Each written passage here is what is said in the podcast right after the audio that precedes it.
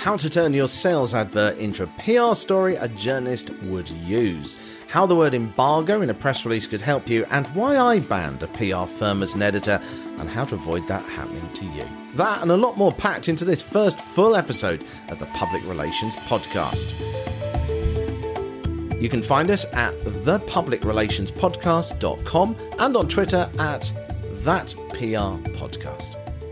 Well, welcome to this first proper episode of the Public Relations Podcast. Had that introductory one before. If you haven't heard that before, worth having a listen. Whether you're heading the PR department in a large firm, you've just been told to do PR for your firm and you're not quite sure what to do, whether you're creating a personal brand or running a campaign as a one man band, I think you're going to find a lot of useful stuff in today's episode, and if you subscribe over the course of time as well.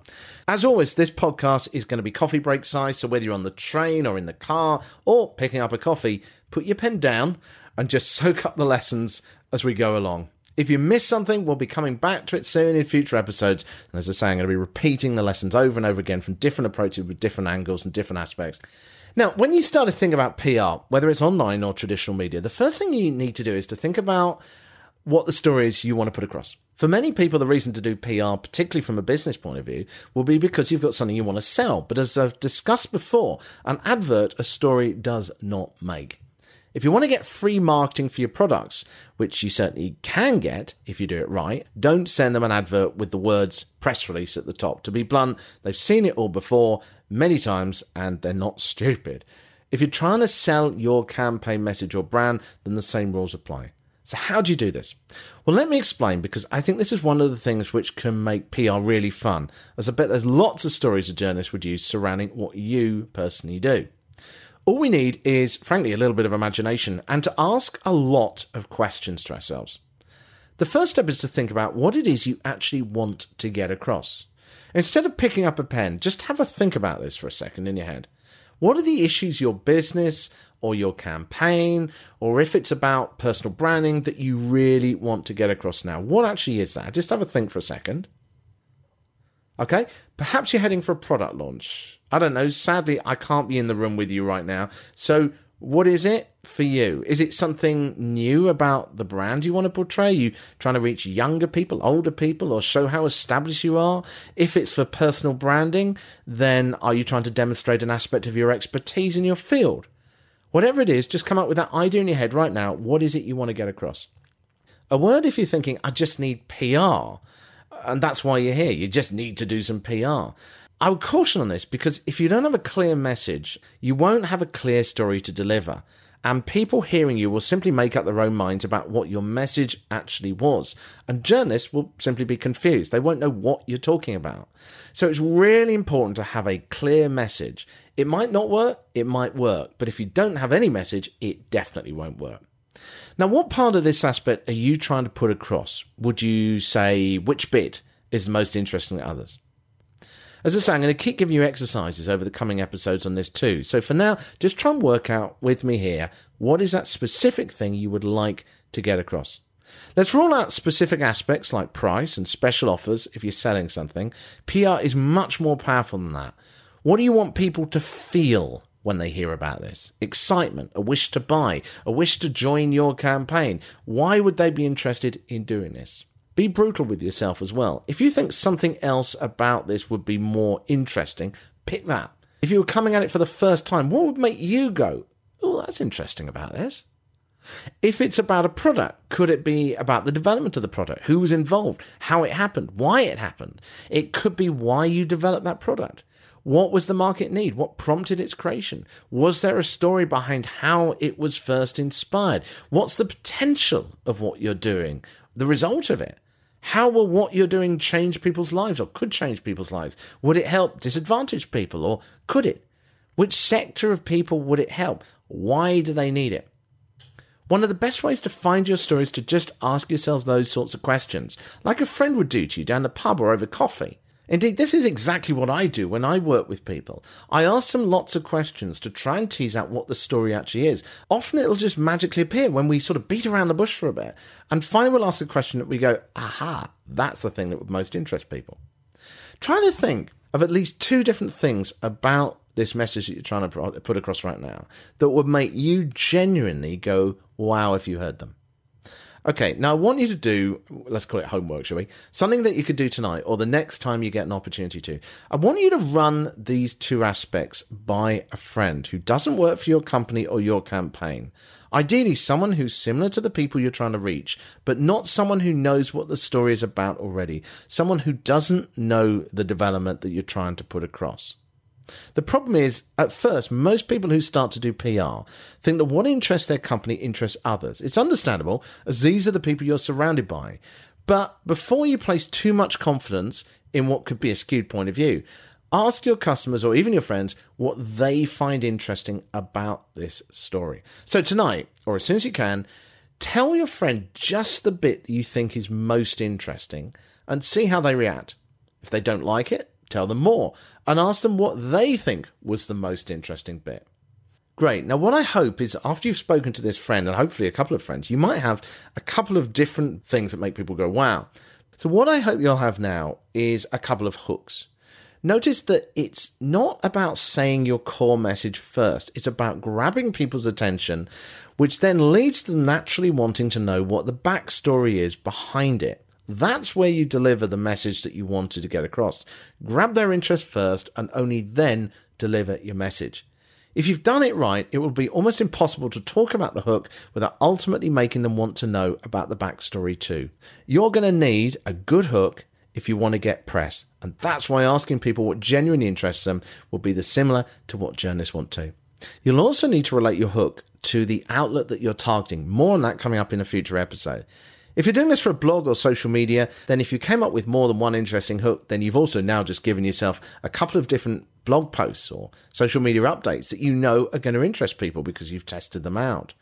And that's going to help to deliver your brand message or your campaign in different ways with different hooks, all ultimately leading back to the same message. The fact is, every offer or campaign has a story in there, which goes way beyond an advert, and it really is just a case of asking different questions about what you're doing until you find those hooks. I personally find this to be a really fun process. So, if you would like to come on the podcast, I'm going to start trying to work with some of our listeners on this to help them with their own specific businesses and their own specific projects. So sign up to the extras page on the publicrelationspodcast.com and I will be inviting people to do that very soon. So to sum up, ask your friend or your partner if they know nothing about the story, of course.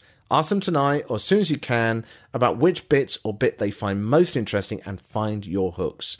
Make a list of those, keep listening, and we'll cover what to do with your hook in the next few episodes. Coming up in a moment, why I banned a PR firm as an editor and how to avoid that happening to you. But first, time for a listener question. And thank you so much for all your comments so far. Um, the way to get in touch with me, you can do it through the Twitter account at that PR podcast. But if you sign up on the extras page of the website to get the email on there, I'm going to try and give priority to those people because they're supporting us make this podcast. So I'm going to put the priority there, but certainly you can join me on Twitter too. The question this week then comes from Andrew, and he asks this What exactly does embargo mean on a press release? Well, Andrew, this is a great question and one that is very useful to know for everyone. At the top of a press release, you should write the date, a headline, and either the words for immediate release or the words embargoed until, and then the earliest date you're happy for a reporter to report on that story. So if you put the word embargo on, what it does is it provides a way of giving information to a journalist in advance so that they can write something up without panicking to get it out. And so that it's ready to go out on the day your story is officially released. It gives them a bit of breathing space. Now, it's not a binding agreement though. So if you have something really juicy and you don't have a good relationship with the outlet you're approaching, then there's nothing forcing them to honour that embargo. And if they're not worried about their relationship with you, they may simply ignore it. Also, it happens. Journalists do just make a mistake and don't see the embargo word sometimes. So use it when you need to, but don't go revealing anything too juicy and make it really clear in your press release in capital letters the word embargo. It's that simple. Embargo means please don't release this story until the date specified. By the way, we're starting to compile a list of people to provide a, a list of expert guests made up of our listeners that the media will be able to approach. And if you'd like to be added to that list when it gets underway, just go to the extras part of the website as usual, sign up there, and I will send you more details as soon as I've got it. Now, I wanted to finish today on a bit of a warning about how a PR attempt can go badly wrong, why it did, and how to avoid it. This was prompted by a comment I saw in a conversation on LinkedIn not long ago. It was some comments about the need to hijack an interview sometimes if you want to get your message across. Well, there wasn't a lot to this discussion, but it reminded me of a situation I had a few years ago. And if you ever think of hijacking an interview for a quick PR hit, I hope this provides some food for thought. Quite a few years ago, as I say, I was presenting a program on the radio. I was lined up to talk to a sports star about something they were doing. And I'm going to be vague here on purpose, but the PR firm who put them forward said that the guest would mention a health scheme they were involved in, but would be happy to talk about what was going on in the sport. It was quite a short interview. I had a few questions to get through, so I started the interview quite looking forward to it, but watching the time, obviously. After the first short answer from the start, someone else chipped in. I had no idea who it was, but it was someone from the firm who was sponsoring the team. I hadn't been made aware of the other person. This person then proceeded to try and take over the interview and talk about the company they represented. The star seemed to just disappear into the background.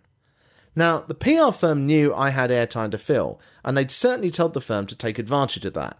But let's just say I let rip at the PR person who set that up. This wasn't the first time this firm had tried to spin stories to the inch of reality to try and get on either, often producing really poorly prepared guests and turning interviews into what they hoped would be blatant adverts, but it was the last time from my point of view. From that day, I banned them. You know, there are a lot of fantastic PR firms out there. There's a lot of companies who are delivering some great messages and stories to journalists that journalists need and want, but this wasn't one of them, and they had a lot of clients. It wasn't just that person who never got on again to what was quite a prominent outlet at the time that I was on. None of their clients did. I had plenty of better stories and approaches from elsewhere. Now, PR can be hard sometimes if you're not quite nailing your approach or you're struggling to get your story quite right. But never ever try to con a journalist in order to get coverage. They'll bite back harder than you can. Do it right, and they'll be begging you for stories and ringing you up. If you follow the podcast and keep learning as we go along, that is what I'm going to try and teach you to do to get you on speed dial for journalists. If that all sounded blunt, I hope you still found it useful. Sorry, because as you can tell, I was quite annoyed at the time. And I just want to make sure you don't go down that sort of path if people start telling you to do that, or if you think that might be worth a try. Let me know your thoughts via the website, email, or at our Twitter account at that PR podcast.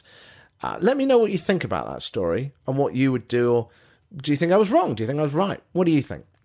So here is a question for you. What would you do if a journalist rang you up right now and said, Can I do a quick interview with you? Would your heart start racing? Would you think, What is the one thing I should repeat over and over again? If you've not done this before, the thought of an interview can be quite intimidating first time, and yet it's the doorway to accelerate your PR in a way that's hard to imagine until you've done it a few times.